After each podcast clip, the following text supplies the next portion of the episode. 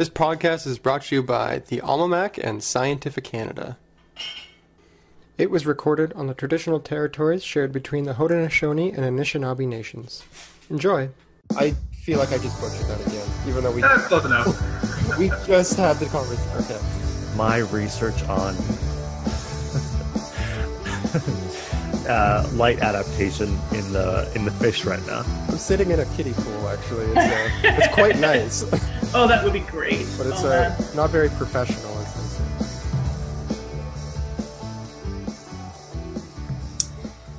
What's going on, everybody? Welcome back to the AlmaMAC here on 93.3 CFMU or wherever you're listening to this podcast. We are happy to have you.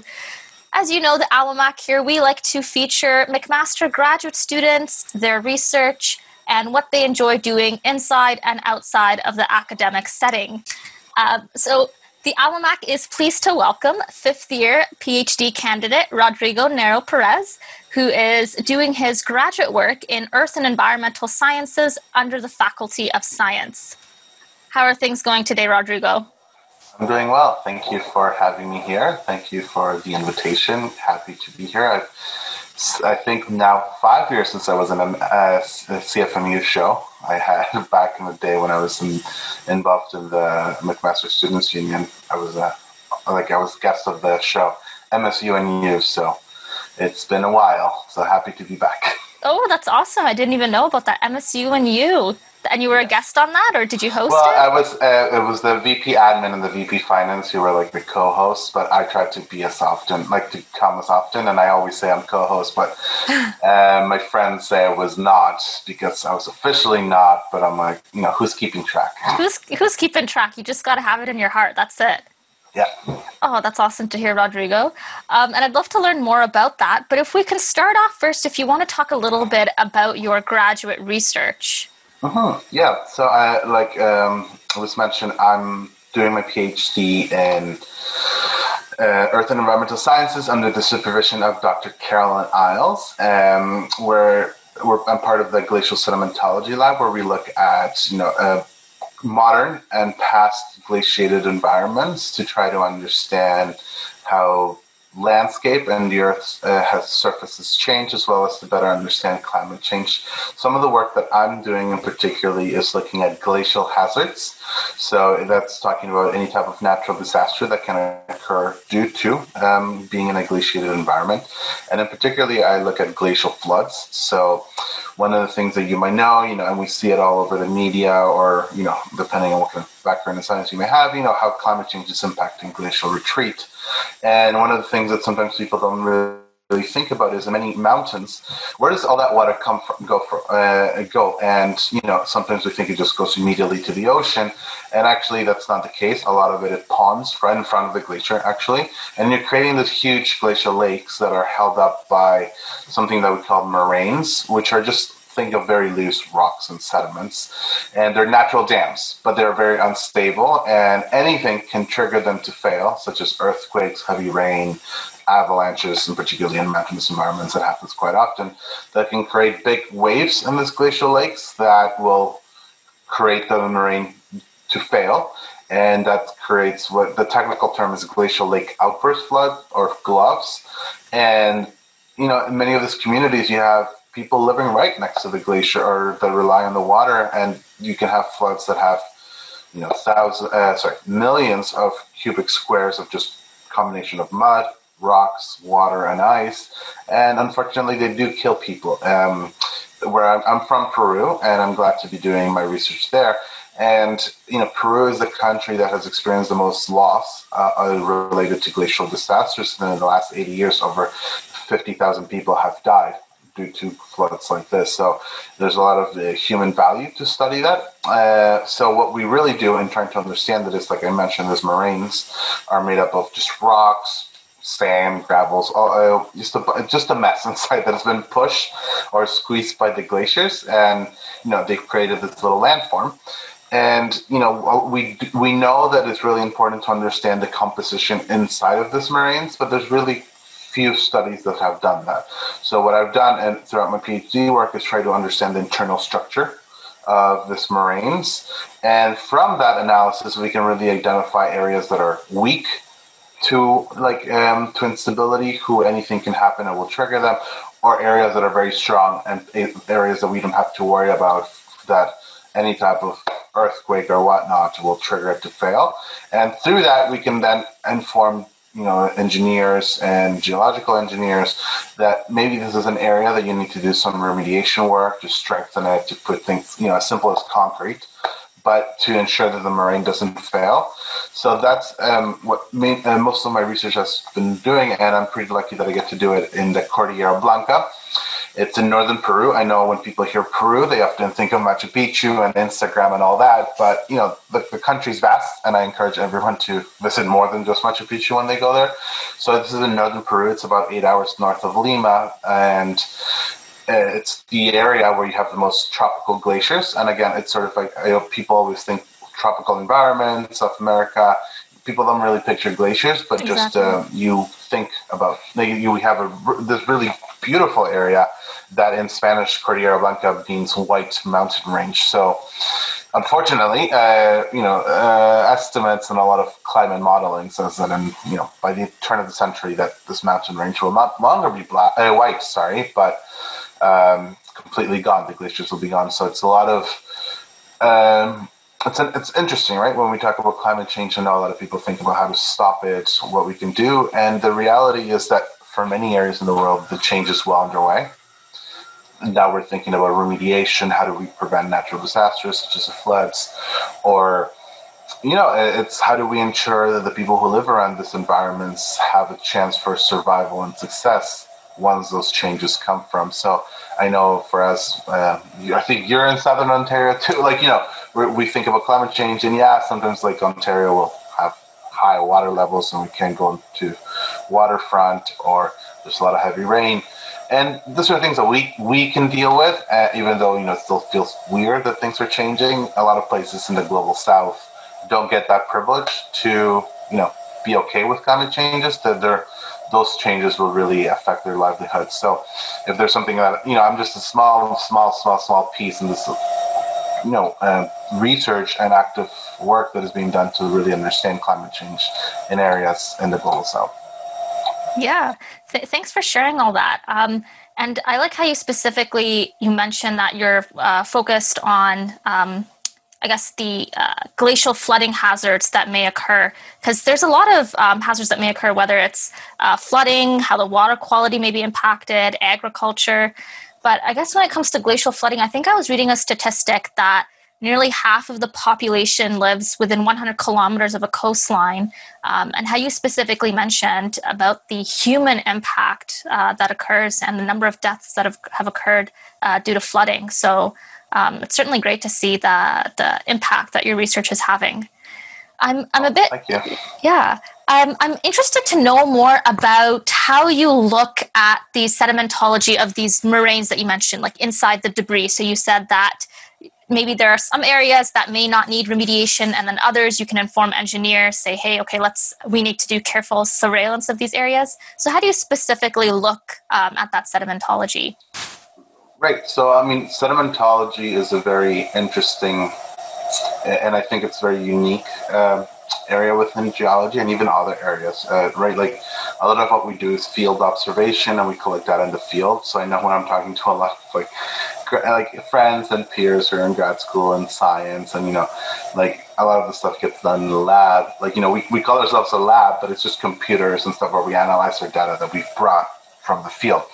So there, that itself is very different from what a lot of people would you know would do. Um, and when it comes to sedimentology, we, we, look at, you know, the basic premise of sedimentology is that you have different, you know, very technical grain sizes of sediment.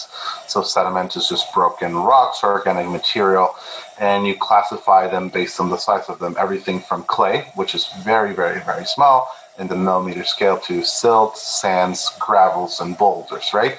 And we we look at what are the processes that have brought those sediments to a specific place? So how have they been transported and deposited?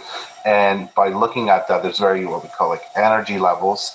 So when we think about you know silt or sand, and when you look at a river or a lake that's very muddy, you know that is very calm water that gets deposited very very through suspension, right? Like the, the clay just slowly over time just goes to the bottom. When we're looking at sands, whether that's a beach or a river, you know, there's you start looking at there's more energy levels. You and when we're looking at boulders, really high rapid rivers, those are sort of the things where you were looking at to be deposited. So we work on this premise that sediment has been deposited and it looks the way it does based on a variety of different processes that have occurred in the past or are currently occurring. So when we're looking at, you know, the moraine, like I mentioned, it's been deposited by glaciers. There's been a lot of things. So we look at, okay, we have a lot of gravel with some sand. What are the processes that deposited that? And within that, we can also look at, so we look at all the different types of cement, sorry, uh, how much it's been cemented, what kind of um, processes can that, and then we start inferring some of the characteristics within, you know, a specific part of a moraine that can tell us, okay, what is the sediment size, what is the grain size, and what does that tell us about how, for example, water can flow through? So we, for a lot of people who work with water, we look at hydraulic conductivity, which tells you what is that? It's a measurement that tells you how easy or what's the ease in which water can flow through the sediments, right? Because there's water moves throughout the subsurface, and that's how we get groundwater and whatnot. You know, so for this moraines, we're looking at you know basing on what we know about grain size, about the processes, what's kind of the hydraulic conductivity that can be there, and through that we can start thinking about okay, if it's lo- really high hydraulic conductivity, you have a really big grain size. Uh, first, you know, there was a lot of energy that created this. But second, if water's constantly going through it, you're going to get seepage. You're going to get really mm. fine water that's going to get you know taken out by the water that's flowing. It's going to be very weak in structure. Uh, you know, and you know anything can trigger it. And if you have something that is of low hydraulic conductivity, it's something that really is probably fine grain in nature, is very cemented, and water has a hard time. And when water has a hard time to like flow through it, it is much more stable and there's higher areas of stability. So a lot of what we do is actually something people think uh, it's weird, but it is science. It's sort of like qualitative geology, which sounds, you know, a lot of num like I know numbers and I can do numbers, but a lot of what we do is based on field experience and expertise, and even sedimentology is, you know, you can look at a rock and you can get two geologists coming, two sedimentologists, and they'll have two different interpretations of what's mm. going on, right? Because you're looking at your eyes and your experience. But, you know, when we come, you know, how peer research gets done, it's a lot of how are you creating your argument for your interpretation? What, what are the pieces of evidence that you see in the field that let you to believe this you know this piece of sediment's been deposited by that and what are some of the implications of that? So it's very interesting because it's a lot of like argument making based on history and past studies and what you see in the field. So it, it's a very neat area. I don't know if i could have done a, a thesis that is purely mathematical. Uh, just uh, although you know there's different ways to, to do science but this is something that really takes skill. I mean for my own supervisor you know she goes out and she just sees rocks and just gets it and then we look at literature there and then she just she was right right and it's a lot of like expertise in the eye and sure there's some bias you know there's bias everywhere but the more you work in this area the more you'll be able to see how things are, are, are how nature works, which is actually essentially what you know earth scientists are out doing. Yeah. And Rodrigo, I'm also curious because you mentioned that um, you worked in Peru, but uh, I also believe in uh, southern Iceland. So I'm, I'm curious the data that you may collect in Iceland, can it inform anything for different regions? Yeah, so actually, it is uh, the, one of my chapters for my thesis uh, is in southern Iceland. It's in one of the outlet glaciers of Eyjafjallajökull, which is the like you know the volcano that in 20, oh my goodness eleven or twelve you know erupted uh, interrupted pardon me um, flights all across Europe because of the plume and you know it made headlines everywhere. So it's right in that area, and I looked at this glacier Gígjökull, and we collected data to actually understand uh, the composition of the lateral moraines there. And so what we do when, when we're looking at geology and kind of case studies, we look at specific sites and what we learned from that and how are those places how is the data and the conclusions from these areas can be used in other areas, right? So mm-hmm. lateral moraines, for example, it is just moraines that are in the side of a valley or a glacier, and they exist everywhere, right? And you know, wherever you have a glacier, you're likely to have lateral moraines. But obviously, because of local climate, local surface processes, local environment, things may be different. But there are some things that will be naturally the same in you know generalizable. So we look at different areas to then go. I'll go to Peru, which is sort of um, if I if I get to do this research, um, that's what I would do. Like look at okay, we created this methodology in southern Iceland. We actually used uh, drones or on like unpiloted aerial vehicles, UAVs, and okay, so we have this methodology to look at the internal structure. Can it be well? Yes, it can. It can be applied in, in, in Peru, but what are some of the similarities and differences in, that we get from those areas. So, and that can be applied, you know, in New Zealand and some of the lateral moraines and the Canadian Rockies and the Alps. It's you know generalizable, but we always are very cognizant of the local differences that will like will create different things. So, for us, we're always looking at current uh, geological uh, processes and environments that can inform either the past or other areas around the world as well. Okay, interesting. So it seems like there's a degree of universality, but you still need to acknowledge the local systems that exist and how they can um, impact the mm-hmm. work there. Interesting. Uh, Rodrigo, I'm also interested in this, uh, what it seems like a, a new research niche that you've created for yourself this intersection of geography with this anti racism um, pedagogical research that you've conducted.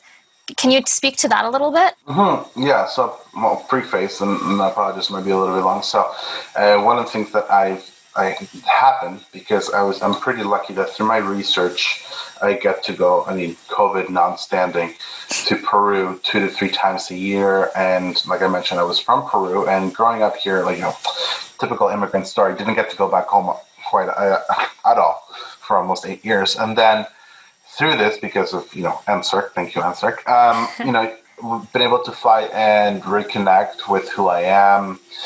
I, you know, really, really mastered my Spanish. You know, as a kid, you, you, can, you know, no kid can speak any language perfectly, but uh, I can really now say that I'm fluent, spoken. I can write professionally, all that fancy stuff. But, awesome. Um, you know, it, it, you start thinking about who am I, what am I? You know, of, you know, my my skin's pretty brown, and you know I'm Latino. Although in, although my experiences are very different from Latinos or Latinx in the U.S., but you know you, you we know what discrimination is. We know what microaggressions is, even if we don't have the way to what's it called to describe it in undergrad. There are many instances, and I don't want to go into that. That I remember feeling this isn't right, or this is just off, or what the heck just happened, and you know, when I did geology and I did actually integrated science and earth science, and you know, you just don't have the vocabulary to to articulate what you're experiencing, right? Because you know, I look at rocks and glaciers. What does race have to do with that? Or you're in chemistry, just mix the chemicals. Don't talk about race, or you know, all those other things that sometimes we're told by you know professors who just need to update themselves a little bit. So after that, I just decided, I started experiencing some things in, in grad school and in life that I was just like, this is just not right. And how do I bring, what can I personally do as an individual to, to look at race and anti-racism and how we can and like counter racism, but also how we can bring people together and experiences. I grew up in Milton when it was a very small town. It was very white and now it's a little bit more diverse. But you know, I still have things in my mind that I'm just like, whoa, whoa, whoa, what just happened? Like I remember people calling me Mexican, which you know, I'm like, no, like one, Peru and Mexico are so far away, but like no, two, just like what does that imply? Um, so I started getting involved in some of the work and learning a lot. I had to read. I had to. Now I think people are always shocked when I tell them my PhD is in geology and not like in sociology or ethnic studies or whatnot. So I had to do a lot of reading right? Like it's taken, and I'm constantly unlearning and learning, and particularly when it comes to things outside of the Latin American community. But um, I just I knew this was something that I actually felt it fed fed my soul. Like I mean, not that geology doesn't feed my soul, and I know many people fall in love with science, but it's just what is it that something that feels like I'm I'm either creating a community, I'm part of a community, and a lot of that was through some of the work um, in anti-racism and racism here at MAC, and particularly through R3, which is the Race, Racism, and Racialization Working Group, which now I'm one of the co-conveners alongside um, Dr. Juliet Daniel, who's amazing biologist. She's um, she has broken so many uh, ceilings here at MAC, and then from Dr. Daniel Coleman and my colleague and friend Khadija Iraqi from the Equity and Inclusion Office. So through with them, it's been a, a, a journey of doing a lot of constant things here, and one of the things that I've been organizing for the last couple of years is this event called um, Let's Talk About Race, which is a space actually that's close to only Black, Indigenous, and racialized individuals that it, it, doesn't happen in many universities. We just had an event who someone from New York and Toronto praised what we do, and McMaster is broken in many ways. I'm, I'm not really praising it, but it's just neat to know that there are some things that are unique to us that we're doing to build community. So with that preface, I was like, well, you know, I, I enjoy teaching. I really like, I get passion from it, despite the abysmal job market, but still, I really enjoy teaching and uh, I knew that when I was going to teach, I needed to correct the sins of the past, of the instructor's past. I'm like, what can I do in the classroom to actually have the impact I wish I had had in undergrad? Mm. So I taught geography. I was pretty lucky, and in my department, I've been able to teach geography of Latin America for the for the last three years. I've taught twice, and with that, it, it, it came a lot. I was like, okay, so Latin America it's this huge geographic region with over 20 countries where it's as diverse as Canada. We got white Latin Americans, black Latin Americans, mixed Latin Americans, Asian Latin Americans, Muslim Latin Americans. So how can I do justice just from my own experience, right? Like I am just I was born in Peru, I'm Peruvian, I'm Catholic, so how do I bring that perspective? So um, did a lot of work on anti-racism pedagogies and you know how we can center and particularly for uh, latin american black and indigenous geographies. How do i ensure that my readings are by black indigenous or, or, or racialized women from latin america? What are the ways in which i tell my students all the time right? Like geography is a very there's nothing more political than making a map. And for people in the global south you know that. So uh, and like you know voting in the us which not particularly. My focus is never in the U.S. Could care less. Not not could care less, but just you know there are other areas that I would like to put my uh, focus on, and you know those things are very political. And I there are people in many places, both here and elsewhere, where they will teach about the world and they'll be the experts, and often it's a white male, and then you just believe everything they say, and they've never even stepped foot or communicated with people from those parts. So I often, you know, I start my class, and this is one of the things that we say in anti-racist pedagogies that you need to do is center yourself. Mm. And, and, like, so I go like, my name's Rodrigo. I was born in Peru. I can speak Spanish fluently, uh, but you know, I'm a mixed or mestizo in from the Latin American community from one country. I cannot speak for all 20 and for all the many, many, many communities within those 20 countries and territories. But we're going to do our best to explore the region and just know that there's no such a thing as an expert in Latin America, right? Because you cannot be an expert in 20 countries. We have experts on just Hamilton, right? Like this little tiny city in Ontario in Canada, right? Who've dedicated their lives to studying Hamilton. How could you be an expert on that many places, right? It is impossible. People have knowledge and you can speak, you know, you can do justice, but, you know, it, it, it's impossible right? Just as have, you know, people argue who dedicate their lives to studying Toronto and Canada. What makes you think that this often white cisgender heterosexual man who's a geographer is going to be an expert in Latin America? Like, no, that does not that doesn't fly. So with that, I started thinking about what what can I do about this experiences, and I was actually able to connect with geographer educators from the states to co-author this piece on anti-racism pedagogies and our experiences teaching geography, and I was able to publish that in the Journal of Higher Education and Geography. And now I'm doing a follow-up study that I uh, on looking and assessing, which assessing is a, an interesting word, on the impact of my teaching and pedagogy and anti-racism pedagogies on student learning and their perception of Latin America. So I'm using uh, student reflections. It's, an ongoing study right now. We're still collecting data uh, on student reflections and their perceptions of Latin America. So it'll be, you know, when we're looking at this, it's qualitative, and I mean, there's certain methodologies uh, to use, but it's you know, for many of us, and particularly racialized scholars, we know what we should say. We know what feels right, what doesn't. But one of the things that unfortunately we work with in academia is assessing of student learn, right? Like we work within this machine that's telling us how effective are you, how not effective you are.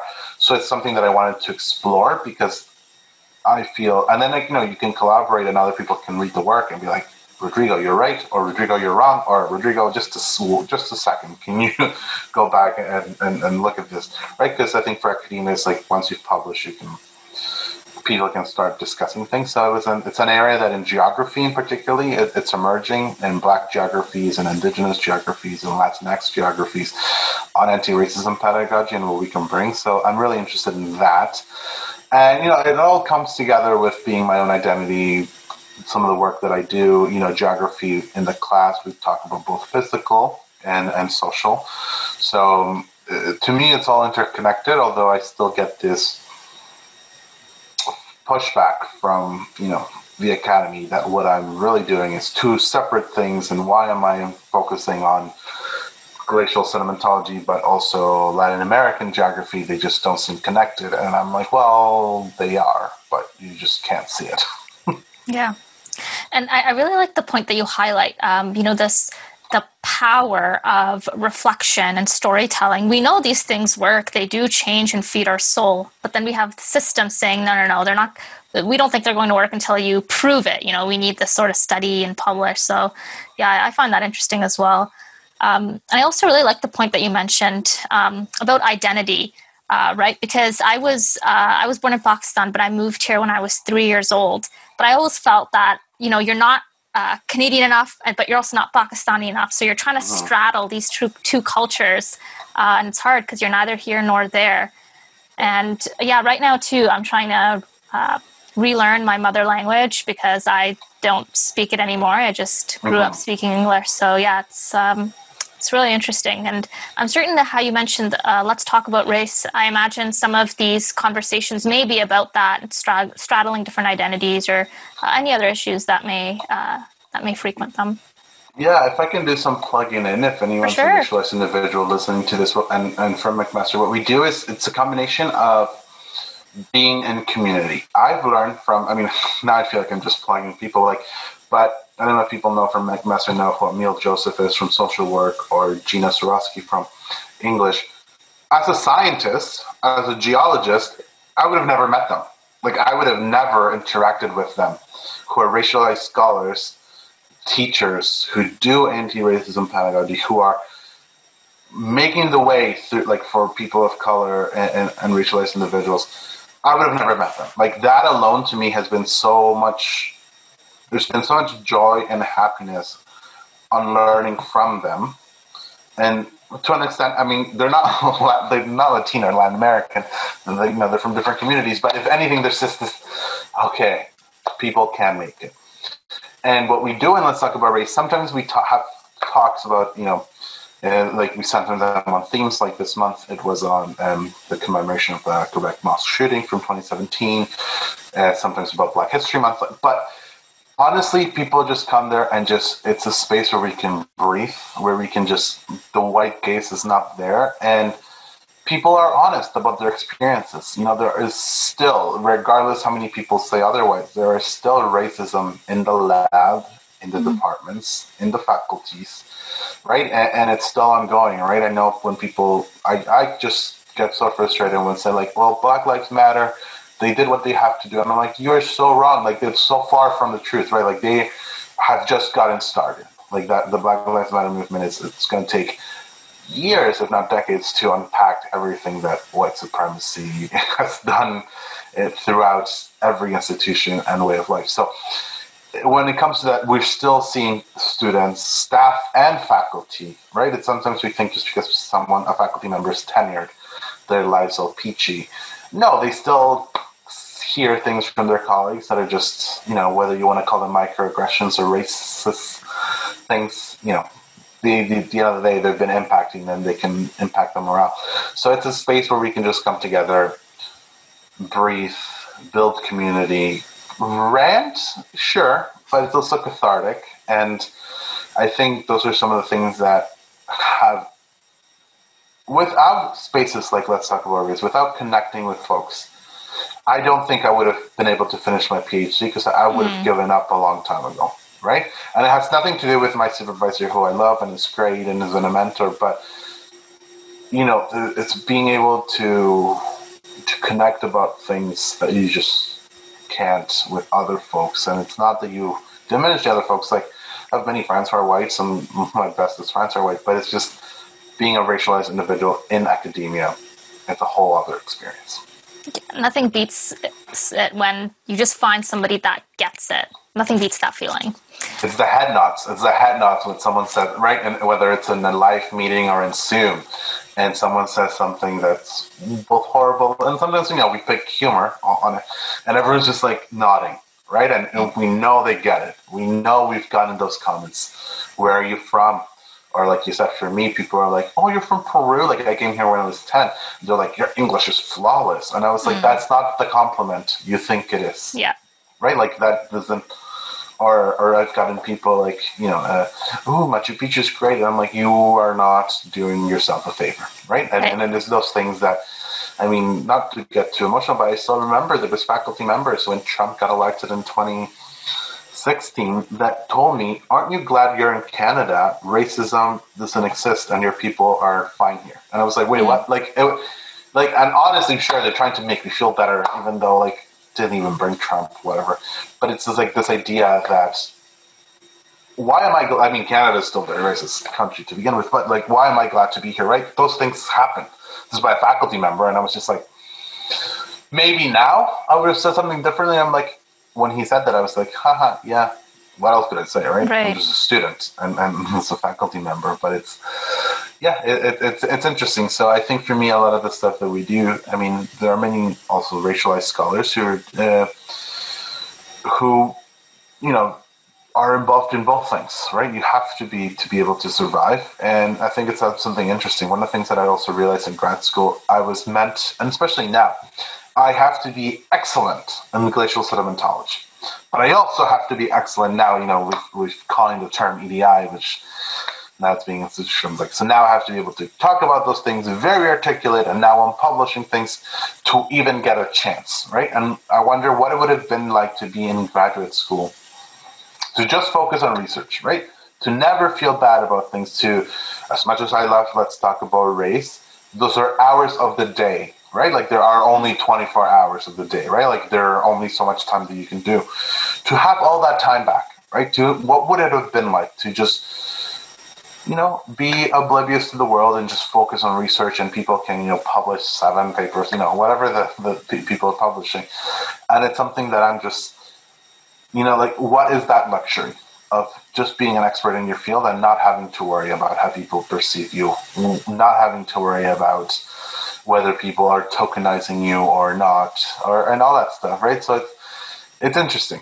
I'm just thinking about this stuff, and particularly now, um, hopefully defending soon, knock on wood, and stuff. But it's sort of, yeah, it, it's an interesting journey to have gone through that, and particularly McMaster, and in particularly through all the times that we've been going through, right? Like I said, mm-hmm. everything. Things were always worse and have always been, but you know, people like to mark Donald Trump as a sure milestone in, in, in that you know in the last five years it's been so loaded with so many things that even now people who are starting, you know, 20, uh, started grad school 2010, 20, 2021, I'm like, I don't know if I could have started grad school like that. Like, I always, I always say something like, keep going. I know it's tough and all that, but it's just the emotional atmosphere is so high and it continues to be high. Yeah.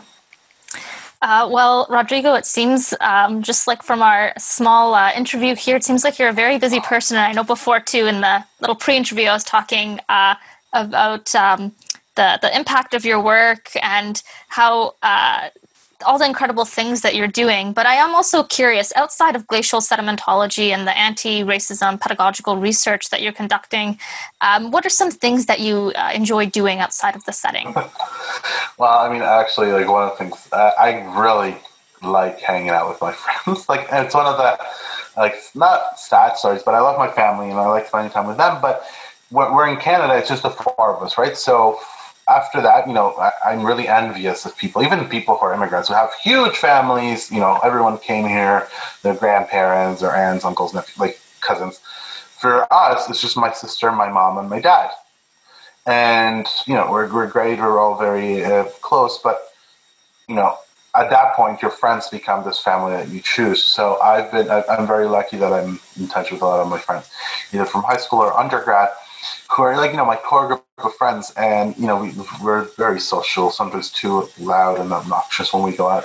But those kind of experiences of just being with friends, right? Just spending from Saturday 5 p.m. all the way until the end of the night, just hanging out. Like to me, and to me, I also give credit without being too um, emotional. You know, being able to finish the PhD, I knew that come Friday night or Saturday night, no matter how many, how bad Monday to Friday was, I could rely on doing something, on seeing people, on they could care less about rocks, which is funny because they're like whenever we go like road trips and I'm like, oh my god, look at that, right? Like I'm just pointing out at landforms on her. They're like, Rodrigo, shut up.